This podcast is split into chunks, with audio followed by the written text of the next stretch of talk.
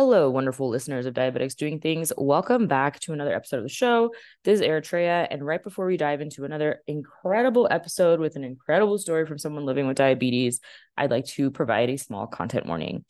Please be aware that today's episode contains discussion that might be triggering to individuals living with an eating disorder or to anyone who might have a fear of flying. We understand the importance of creating a safe space for everyone. So if these topics are sensitive to you, we encourage you to skip this episode or to listen with caution. All right, then, uh, let's get on with this incredible episode with Kesha Carter, myself, and Rob.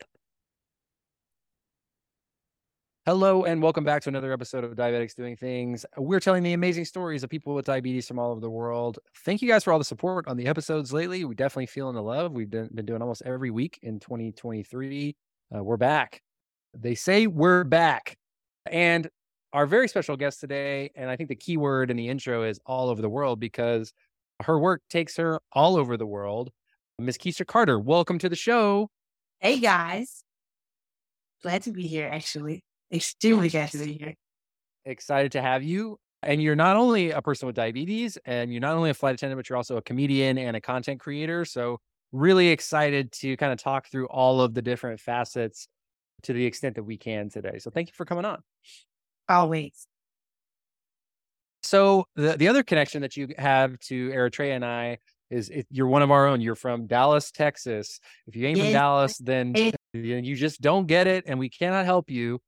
So the big question for us is because we know you were diagnosed at a young age.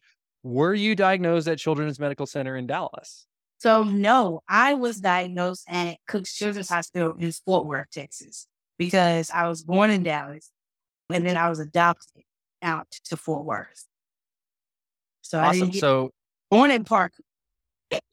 I was born in Parkland Memorial, but then by the time I was I had one or two, I was already adopted out to Fort Worth. I was born in Parkland. My dad always says fifth floor of the baby factory. That's what he See? calls it. That's what they call it in Dallas.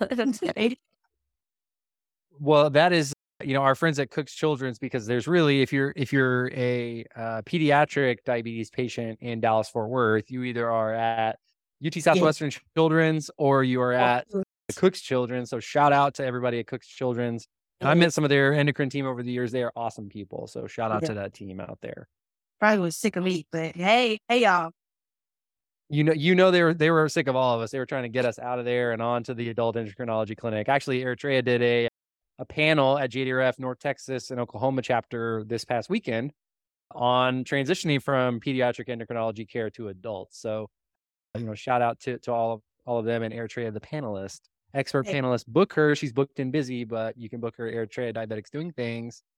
So I want you guys to kind of talk a little bit about being diagnosed at eight or nine, you know, because that is like a tough age, I think, obviously, but I feel like Kesha, you have a unique perspective of kind of like getting through and like some of the some of the ways that you allowed yourself to accept the diagnosis and even talk about it amongst your like friends and peers. So why don't you just kind of walk us through, you know, getting diagnosed at age nine at Cook's Children's? So, on, I guess I don't know how many weeks it takes. I was born, you know, I didn't have damage when, when I was nine, as you see, and so it, it all like I guess blew through the roof a couple weeks before while I was nine. Memorial Day, Labor Day. Which one is this September? Labor Day. Memorial, Labor Day. Labor Day. When I was nine years old, I was in, we were all at a family gathering at my uncle's house, and my uncle, his daughter, is like my you know sister cousin. My her and I very close, so we call each other sisters. And so, her and I were playing out. So I was with them the week before Memorial Day, hanging out at my Uncle David's house. And he told my mom at the barbecue, he was like, You owe me a gallon of milk. And my mom was like, Why would I owe you a gallon of milk? Like, if she ate cereal, she ate cereal. She eat a gallon of milk worth of cereal. He was like, No, she drank a gallon of milk. And I hate, I hate milk with my soul. And so my mom was like, something's gotta be wrong because Kesha's milk. And then they she started watching. I guess it's like a mother instinct. She started watching me as the day went by. Um, and I got paler and paler. And I didn't go outside to play with the kids. And I wasn't an overweight kid. I was very small. And when you don't know what the, I guess, beginning effects of diabetes look like, uh, heavy weight loss is not like something that's like, oh, well, maybe, you know, there's something wrong with this nine year old kid that's completely really skinny now. Um, so apparently I lost a lot of weight. The night sweat. I'm mm. nine years old. I don't pee in the bed and I'm a girl. So it's like, I'm just thinking I'm hot at night and I'm just overly sweaty. No, yeah, I was actually seeing issues there. So I didn't tell my mom about it because it was like this nine year old girl, you supposed to be on top of your, you know, your your stuff. You don't really know anybody know. So I just handled it myself. So I didn't tell my mom I was having night sweat. I didn't tell I was overly thirsty because I just thought I was thirsty. And every five minutes, and asking the teacher to go to the bathroom, I was classroom fragrance. So she never told me no. So it was never like something that she had to alert my mother. It was like, well, why is Kesha going to the bathroom all I was a very active child, um, in theater at a very young age. So I passed, we went to the night of that holiday, we went to the emergency room at Huguley Hospital in Fort Worth. And I guess by that time, I'm vomiting, like just stomach acid. And the piece, one piece of corn and a piece of chicken I was eating that day because I didn't eat anything because I didn't have any energy. And the moment this, the, the doctor looked at my mom and he was like, her blood sugar is about 798. And if we don't get her to close, it's not going to be good. And at that time, that's when I slipped into a coma. So I was in a diabetic coma for 24 hours. Woke up the next day. I think I got airlifted to Cooks from Huguley. Mm. And, and, I mean, they had to give me that fast. Apparently, I thought it was probably the best thing. And woke up 24 hours later. Thank God it was just 24 hour sleep. But they were like, you have diabetes. I'm like, I'm adopted. So, and then neither of my grandparents have diabetes. So, you know, a lot of kids like, oh, my grandma, my grandma has diabetes. I'm like, we don't know her. I'm adopted. So I don't know my bloodline or what it is. And yeah, spent the week in ICU at nine years old and figuring out, you know, at Cooks, they try, they walk you through. This is what diabetes is. This is how you have to give yourself an insulin shot. And so I was very, very young. It was probably a problem. But I was very intrigued. well, you touched on a couple things, which I think are important. And our friends at Beyond Type One are running a campaign called See the Signs, which mm-hmm. talks about just what you mentioned, which is when you're when you look at the symptoms individually, a little bit of weight loss, a little bit of dehydration, maybe some night sweats, you know, as a kid, uh, you know, you're, you know, urinating in, in the bed, uh, you know, wet in the bed at night, like those things independently seem kind of weird. Like you said, it's like, oh, this is weird. I need to have my stuff together. But even at age nine, you're able to not, you're able to hide that and able to to make your way through it. And then before you know it, you realize like, oh man, you know, there's there's all these different signs. Your blood sugar is 798, and you slip into a diabetic coma. And you know, I imagine that most of that day you probably didn't feel great, but you eh, didn't feel that bad. I assume it's like you're still doing all of your stuff, and then all of a sudden you slip into a coma for 24 hours, and, and thankfully we're able to come out of it. Instant decline. Yeah, really happened. Said it happened real fast. Yeah, I think that's something that you know when we talk about DKA and we talk about those things, like they can come on really quick. Like it goes from you know just a, a little bit of a high blood sugar to a, a serious emergency, a severe hyperglycemia, uh, extremely quick. Yeah, especially when one of my things my friends my friends joke about all the time. They're like, she's in a crackhead mode. And like when my sugar drops, and like people, granted, I'm a comedian, so I make jokes out of the toughest thing. And so when my sugar drops, the best way for me to explain it is like a drug thing, looking for drugs. I don't want drugs. I want food. So anything I see, I eat peanut butter jelly sandwich, a bowl of sugar snacks, and a bowl of spaghetti in 30 minutes at two o'clock in the morning and be unstoppable. Like that is what's going on. It's not me. Do you does anything stand out as like the weirdest thing that you've ever treated a low blood sugar with? Yes. I was on the aircraft and my sugar job while I was working first class and we were serving dessert. And they had this like these cheese and crackers, but on the side for the sundae topping, for this ice cream sundae topping was like a raspberry jam, like a raspberry uh, syrup and like a sugar, like no sugar whipped cream. I don't know how whipped cream does not have sugar, but it was not sweet. But then there I was in the corner, dipping the crackers in like some syrup and whipped cream. And my other flight attendants looking at me like, "Are you okay?" I was like, "No, actually, I need a minute, please." I I love that. Like diabetes is such a mind like. It, it's just like it messes up your mind. I'm not going to curse. I'm trying to do better about cursing for my parent listeners. So it's just such a trick though, because like on one hand, you're just you look like you're eating a snack and like you're hungry, like like you like you said, yes. you're in your crackhead kind of like mode. Yes. Yeah, but on the other hand, you're like it, it's all medicinal, you know. It's like, oh no, no, no, this is just for my medicine. This is just so I, I live, so I live. So I don't die. One second, please. Yeah, it's just just one of those tricks that diabetes throws on you. It's, it's very similar. I was on the golf course a couple weeks ago, and I just I had to get a replacement pump, and my pump was not yet able to be in smart guard on auto mode, and so I was kind of on manual, and I had it was hot. I was walking, and I crushed through my snacks, and I had to talk to one of my buddies. I was like, "Hey, like, you got any snacks?" And I'm like sweating, and he he was like, "Yeah, I have some Sour Patch Kids. Will that work?" I was like, "Yes, yes, give me those." And then like I had a little handful, and then I was fine. I was back up, and he goes, "So like you're good now?" I was like, "Oh yeah, bro. Like that's all I needed was a little bit of my medicine." yes. Now, Brandon, for all the listeners listening, I have never once in my life done any other drug other than insulin. But you know, you see things on TV, you're like, "Oh, is that what a crackhead was like?" Look, it looks like what I look like when I'm ready to eat when my sugar's low. That's yes, of course. Before my job pull up next to me and be like, "See this stuff." We, we got to find out.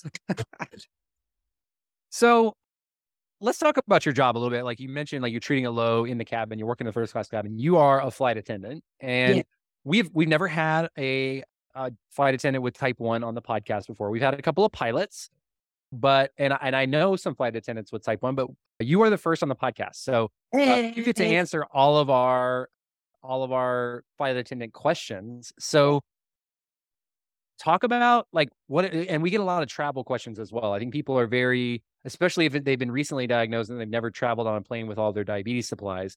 So let's talk about a like being a flight attendant and having diabetes because you're up and around working and and moving around during the flight while we're all just sitting there. Mm-hmm. uh, so you, you talked about treating a low uh, by you know dipping it in, in the jelly or in the in the snacks. Like what kind of accommodations do you have to make sure like how do you prepare for a, a day on the job? So i am very fitness driven. I i'm very fitness driven. In my head if i gain more weight i have to take more insulin. If i have to take more insulin i got to pay for it. It's, insulin is expensive. Don't get big don't pay for insulin. You know that that's what the, it was logic in my so me watching my carbs and making sure, like, when I wake up in the morning and I'm at work or any other day I wake up in the morning, get ready for my day period, whether I'm at work or not. I start off with something that I know will, I guess, set my sugar for a while, like level it out, won't have it too high, going crazy, won't have it too low. So there's something in my stomach to, you know, level up my blood sugar and then I'm prepared for the day. Now, so a lot of diabetics I've heard have issues with their pump releasing insulin into like releasing insulin into their bloodstream when they are on an airplane. I've never had that issue. I've never had that issue.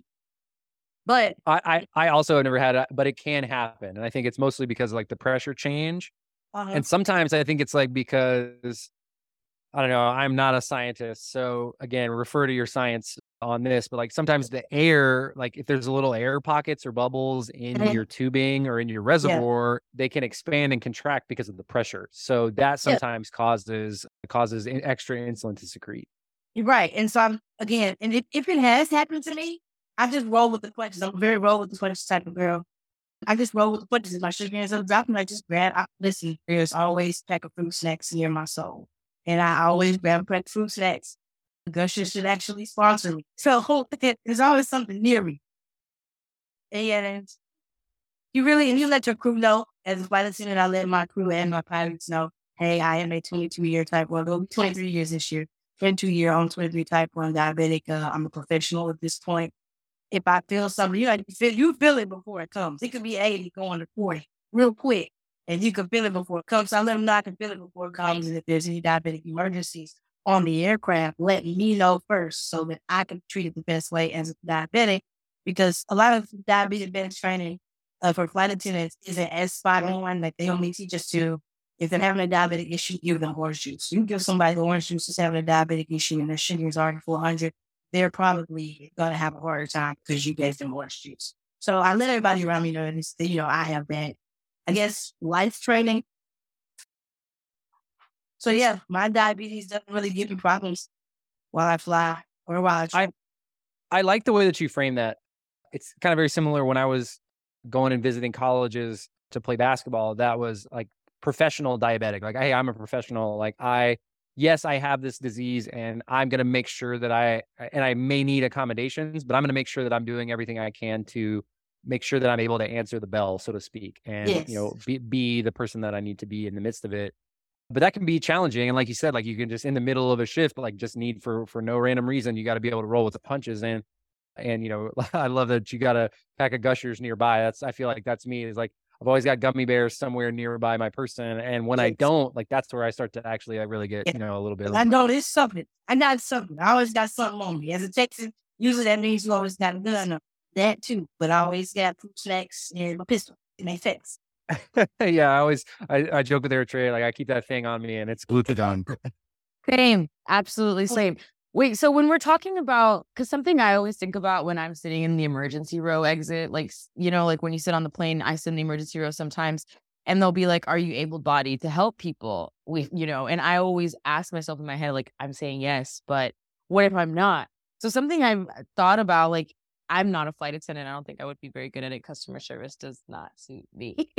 but, but how am I supposed to save somebody's life if I'm low? Like, do you carry? Basically, the question is do you carry extra supplies in the case that there is a plane crash? Is this something that you think about? I know that you're very jokey and good at making light of situations, but that could be a real life and death situation for you because yeah. of your employment. So, how do you prepare for that? So, it could be a very life and death situation. And granted, they teach you how to, every flight attendant knows how to evacuate an aircraft in 90 seconds or less. With me, then we have a, when you sit in your jump seat, we have like this thing you go through, like steps you go through just in case something's happening because takeoff and landing, takeoff and landing are two of the most critical phases of life. Like that's when that's when the issues could happen. The emergency issue could happen. So that's when you really got to be on your P's and Q's. And so, and while I'm sitting in my jump seat in my head, I'm thinking because I do have extra, I have extra diabetes supplies. You know, if you hit the wall and your pants come off, we pants up too fast, and so it's like you got got to have something to replace them. So I always have extra diabetes with me know, I'm sitting in my jump seat, I'm thinking like, if something goes down, I don't know what y'all gonna do, but I'm grabbing my insulin, then y'all can follow me. But then we can evacuate. Because another thing they do teach flight attendants is no doubt get out. So if there's something, there's something, there's something that happened, and we can't say everything or different because they put us through different scenarios in training, different emergency scenarios. There's something happening, and I have no everybody that I can, no doubt, get out. Grab my insulin, follow me no doubt. We're getting And, let, and let's hit the road. Yeah, that's that's what I I, kind of like. You know, let Jesus take the wheel a little bit too. Like if this plane's going down, I can't stop it. We're just gonna. I'm gonna do what I can. Yeah, just let it go. But but you know, I think I think people forget about that. I think I I think that we do not take the seriousness of flight attendants the way that we should. Like oh, people oh, yeah. forget that we are suspended in the air with these people as our the captains of our life souls. Like in this moment, my life depends on you being able to do your job properly. And yes. and I think that this that people don't remember that, but when I'm talking to some like a professional like you know, I'm like, you're so funny. But at the same time, if I die, like I need you to save me, Swanisha. Like I we had a medical emergency and because I played too much, uh, I think people get catch my joke and get to during my uh, introduction on the aircraft because I do tell a few jokes. And, you know, tell, if I tell you jokes to make you laugh, you won't act stupid. So I got to make it work. So it makes sense. So I tell a few jokes during my introduction on the aircraft and it's cute. It's cool. Everybody's tongue. There was a medical emergency on the plane one day. And I got on the mic. I was like, ladies and gentlemen, so I'm trying not to panic because I'm trying to keep a straight face. So I'm like, ladies and gentlemen, please, is there like a somebody with medical medical experience, like a bed or something? Like somebody in the whole plane bust out laughing. I'm like, okay, my bad. Maybe not a vet, but mm-hmm. somebody that knows how to take a blood pressure thing. Somebody help, please. If everybody's giggling, I'm like, Lord, we got to press down. And they think it's a comedy special. Somebody help. But I think, I, I think it's great that you can make such a joke about being in charge of all these people because I'm sure it's also such a big responsibility for you. I remember once I was on a plane, this a couple years ago. I fly a lot and I got laid over and was just stuck on this short two hour flight and I was like dropping, had no snacks, and I needed to eat something. Like I had to eat it in six hours. And the flight attendant gave me her lunch and she told me, she was like, I am in charge of keeping you alive. And I was like, You are? And she was like, Yes, that is the job of the flight attendants, not just to keep you guys comfortable, but to make sure eh that you are okay and that you can get through this flight. So I, I, it really left an impact on me on how important you guys are. Oh, um, And I yeah. So ladies, this pregnant lady, pregnant blood sugar started dropping. She had a blood sugar. Now, then I my um, religious, but I had my extra blood sugar machine in my bag. And so I was able to give it to the doctor that we found on board that was celebrating. You know, he reached at the set and did all the good stuff that they're supposed to do. Oh, because he had the medical certificate. But anyway, he checked her blood sugar with mine. Is my my extra diabetes blood sugar monitor, glucose machine. My God, there's so many. things. But yeah, so like I was able to be there in that scenario. I had the extra equipment to make the airline think, okay, maybe we need one of these on every flight. Maybe we need to train our flight to to do something. So I'm like, they're gonna be upset. Go, okay, let's do. It. It's so interesting though, like uh, the the stories of like kind of the one offs, like Eritrea, you were talking about, like the woman gave you her lunch, and I remember probably 15 years ago now, but we were out on the taxiway and we hadn't taken off and it had been like two hours. It was like something was wrong. There was like a maintenance issue at like a plane at the front of the line, and the rest of us, like until we get that plane out of the way, we were stuck. And this was before a CGM, and you know, I I tested and like they hadn't done like a cabin service, but I I asked one of the flight attendants, and I I feel I don't know about anybody else, but I feel like so much anxiety when like you ring the service bell because like you know like I just feel like they like it's like they're throwing daggers at you whenever oh, you ring that bell. Yeah, like oh come on, somebody hit it again. And eh, but she came back and I was like, hey, like I I'm having a blood sugar. Like, could you bring me a sprite? And she brought me a sprite, but she also brought me two Tito shooters with me because she, she didn't know why, but she was like, hey, you probably need these too. And I was like, okay, thank you, you got me. Love this for us. Yeah, it was great. Yeah, it was it was great. But We don't want to do paperwork. And our main, our number one, our number one thing is attendant is safety first. And medical issues fall under safety. So if there's any diabetic out there watching this podcast, the moment you are on an aircraft and are having anything going on with you, do not hesitate. Because that's really what that bell is for. We'd rather you ring the bell and tell me your blood sugar is low and you need us to help you versus somebody that's like, hey, can you pick a rain shot? No. Ring diet told. so so this is important because we're going to learn about passenger etiquette today because uh, you've got the shirt on, you've got the brand.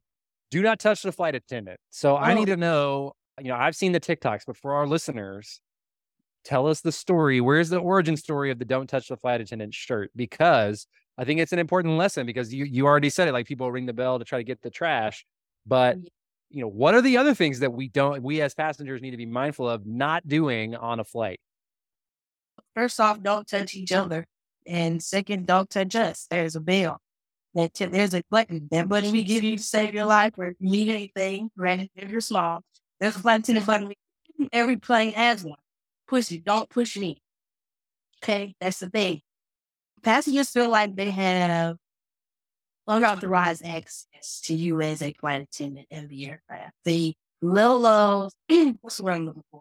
The level of Is it audacity? Oh, I was about to say audacity. That- There you go. Come on, what the word? The level of audacity that people get when they come on the aircraft, they're they feel like they're entitled to everything. Like I'm the flight attendant is there certain. No, I'm here to save your life in 90 seconds in case of any emergency. And if I feel like it, I can enter code. But anyway, don't trust the flight attendant came up, hmm. and my character solution came up because I was working for a smaller airline back then when Sonisha came about and I was sitting in front of my my hotel room in Austin, Texas, and I had nothing to do. And so I, you know, little theater kid, and I knew that the company, being you know company branded, I can't. I'm not one of those flight attendants that puts my company uniform on and stands in front of the camera and starts talking because that's how you get fired. So I uh, made. I went to Walmart in Austin. It was like Halloween time. They had like this little five dollar movie and I had like this little fake pen and whatever case may be, like probably probably like a little five dollar little necktie, you know, whatever case may be. Theater kid, put together flight attendant costume. And I sat in front of my iPad in Austin and I started talking. And I was doing it for myself, you know, self enthusiasm, you know, just just doing whatever. And lo and behold, literally three days later, Swanisha had went viral internationally. And flight attendants all over the world like caught on to Sunnisha. Like I had fans in Germany, in Switzerland, and uh, all over the world. I got because because you know touching the flight attendant is a universal problem. Like don't touch us. Don't try to do you know adult things in the bathroom. That is not safe, and it is not a lot of sense. Please stop doing that. That's not a thing. It should never. Vaping. So Say vaping, Kesha, because I've seen so many people get, get kicked off of flights now for that. Listen, you don't need that bad, that bad, my guy. Like, please, we we we, we smell better through Fiji apples coming out the door, and those smoke detectors in the lavatories are so sensitive. Like, you could be mad, and I, you could be hot, and then the fumes, boom. there we got Now we got to open the door because you've been in there. Just. I don't know. Like, it's crazy how people don't understand the rules. I mean, why we still have ashtrays on the aircraft is because people go in there thinking they can. I don't know. It, it really gives crackhead behavior sometimes. But, you know, I can't just. uh, When- when we're talking about things that will get you removed from Mm. aircraft, just because that's been happening so, so, so, so much. Oh, As a flight as a flight attendant, well, I think I have multiple questions. One, have you ever had to kick somebody off an aircraft? And two, how do you even make that decision? Like, do you as because I think you do have the right to make that decision, right? Yes, yes. If I feel if I don't feel comfortable with flying with you, I will have you put off the aircraft. Or if one of my crew members don't feel comfortable, you fine. And there's steps you gotta take because you know a lot of passengers, uh, or people, people in general, whether you're the flight attendant or the passenger or the pilot or the gate agent, some people have ego issues. Here. And the best flight attendants don't make sure our ego is checked at the door because if there's something you do to me that it, you just hurt my ego, but it's like, okay, please get it together. I can't just have you kicked off the plane because you hurt my ego. But you know, like I said, there's steps. Uh, but one time I did have to kick a passenger off. He didn't move his bag when we asked him to move it, and it wasn't. It wasn't. Oh, you're not moving your bag. You're getting off here. It was multiple chances of me giving him the softest, the Kesha softest, the professional Kesha, and then it. I have to fight Sonisha back a lot because Sonisha always comes forward in my head. And so when I'm asking sir, hey, sir, we need to move this bag. It's a small bag. You really need to go by your feet. And he stands up. This is like the third time we try to explain, we got to get more bags so we can leave. And he stands up and he's like, what you're not going to do is tell me where to put my bag or you can move it. And I said, sir, the help is not my name, but I'm going to help you off this flight. And so he was like, no, okay, you're right. So he's yelling at, mind you, my head used to be registered for boxing. I, I, I have an issue with people in my personal space. I know, but I'm trained to know when you're not going to do anything to me. But you being irate passenger, yes, you now have to go because you stood up at me and tried to play me like a son. Now, granted, I gave you three chances to do what we asked you to do. If this time you're breaking the law, now you got to go. And now it looks like an ego thing, but it was not. My safety was at play. So that's how, it, like I said, there's steps to take. Before you put somebody off the airplane, you really got to check yourself. Did I like that he was talking to me the three or four times I gave him the chance to put his bag up? No, I did not like that. So I had to check my ego. Sir, I'm really asking you to follow the law. I could not do customer service. I Man. would have fought. Rob knows. I would have fought that man. I would have Yeah. fought that man. they would have had to take you off the plane. They would have to take you off the plane too. That would have been hilarious. Wait, so yeah, they I- kick you, so once they kick you off, are you no fly now, or they just? Oh kick you yes, off? absolutely. You are no fly, and it depends on the level of what you did to get you put off that aircraft. If you did something that was like, okay, okay, we can just put you on the next flight. You acted up a little bit, we can just put you on the next flight. If you did something like touch me inappropriately, if like you you really went there, because people do it, they feel they they feel like they have unrestricted access to flight attendants, and I've been touched in places that I that are unmentionable by passengers because they just feel like they can get my attention. And yeah, you got to get off. You got to get off. Wow. So you become a terrorist. Sorry, I just googled it. If they add you to the no fly list, you are legally a terrorist. Yes. Anyway, Yeah. Yeah. My so I think I think what I would like to sum it up as is like these rules are not they're rules for safety and the safety of not just you but everybody else around you. And Yeah. there's sometimes you know 300 of us on a plane.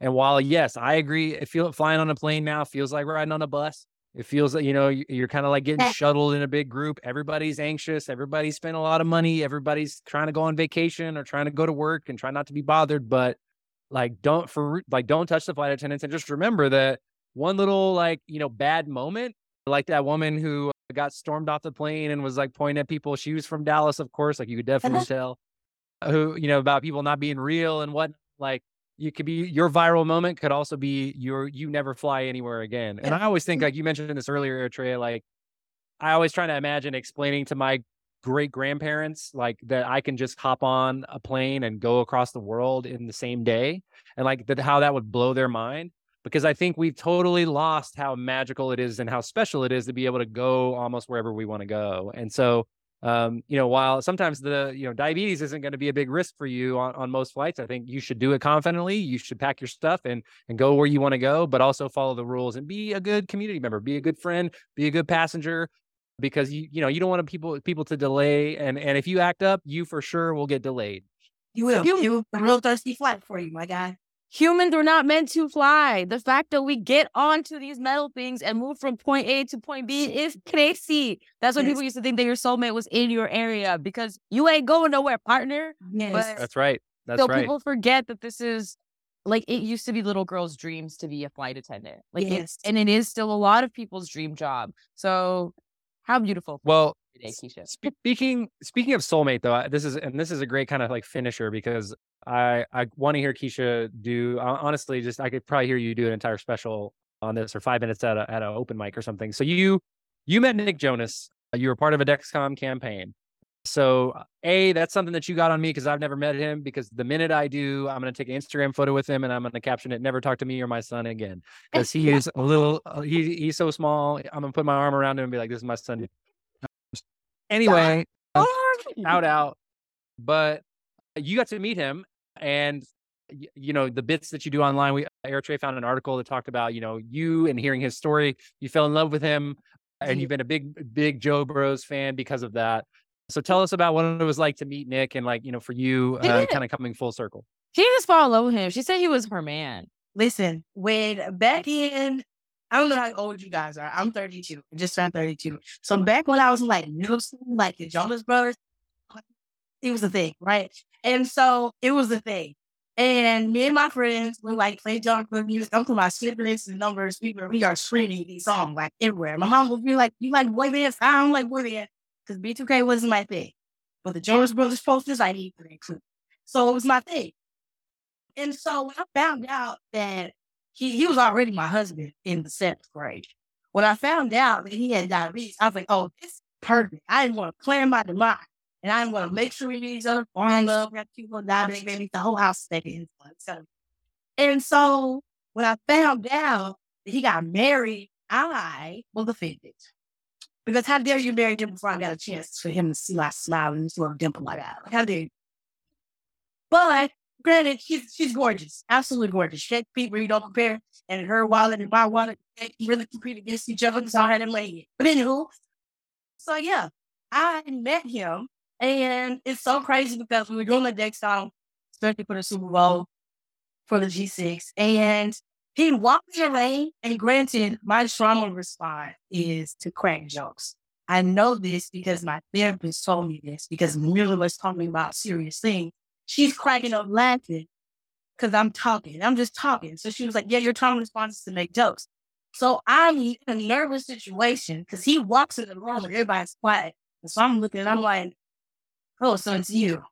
And everybody's looking like, What are you doing? I'm like, he starts laughing. He was like, What do you mean? I was like, This whole room is quiet. Nobody's breathing because you walked in the room. You must be official or something. What's your name? And he said, He's like, What? Oh my gosh! And I'm like, I'm just kidding. I'm just kidding. Like, I'm pleased. I'm one of the, you know, other talents in the room for the content and the bit for the G6. And he was like, okay, nice to meet you. It was at that moment that I felt like I could pull like the ultimate homewrecker when I didn't want to be the ultimate homewrecker. I was like, you know what, Kesha, please, please, not today. not today. This is why you can't let people from Dallas go anywhere. You can't take us anywhere. Honey. That wait. But you know, watch it's coming out of my mouth. You Uh, Yeah, listen, well, He's really nice. Well, that was so cool, and I know that many of our listeners have asked. You know, when we put out who we want to have on the podcast, he's on the list. So, Nick, if your people hear this, we want to have you on the pod. Uh, we got questions to ask you. Uh, and I'm going to ask you about. I'm going to ask you. Do you remember Kesha Carter because she is ready, waiting for your call, bro? Where are you Right. at? I don't want to ruin marriage. Okay. I don't. You guys are lovely. I love that she has you for me. Okay. You, have, they have your blessing, and I and I Right. love that. That's so. That's so. Oh. that- that's so big of you. Always. Uh, Ain't bad now. well- Ah, love you. Well, Kesha, I, I do want to thank you. I know it's been very difficult for us to schedule just because of your travel, and and I thank you for your patience on that. Uh, You are hilarious and amazing, and I cannot wait. Hopefully, that we get to uh, have our paths cross in person. We're throwing events now, and, and we're going to be doing more in Dallas. But I wanted to thank you for being a great example for people with diabetes and advocating for yourself, and also doing it in a way that's fun and feels authentic and real. I know that uh, you have me like legitimately like cutting up and laughing uh, in, stitches on this call. So thank you so much for what are you working on now like what's next where can our listeners tap in with you and, and follow Um, you on on the socials So I that's majority of my socials are at InstaKeesh, Insta K E E S H with two E's. Prepared pilot, because that's Swinisha's logo. I am you know, I do comedy and flight attending, but I am segueing into burlesque from I'm picking back up my professional dancer bag that I put down a long time ago. But now I'm back in the professional dancing scene and I'm stepping into the burlesque scene here soon. And they have a diabetes burlesque show in Dallas that I will be looking for, looking forward to being at and doing my debut at the diabetes burlesque uh, event. So yeah, that that's my podcast is up. Follow me on all of my socials at InstaKeesh. YouTube is kicking it with Keesh. You'll find me. yeah well please let's follow up on the the burlesque event for diabetes because I, i'm sure that there are you know a lot of people that could go to that that we're connected to and, and may not know about it that's the first time i've heard of it so yeah i would love to Yeah, sure heard about can- it we first can help. I sent the oh email awesome to and everything to get everything going in the flow. So I'll keep y'all in a loop about it. But yeah, my podcast, my Instagram, all of my skits and everything. I'm coming out with a series for flight attendants here soon on my YouTube. So be looking out for it. I'm in my writer's well, well we will absolutely uh, link to all of that in our show notes and thank you again for coming on and uh, yeah uh, thanks again for listening to diabetics doing things so we'll see you guys next time Bye, guys.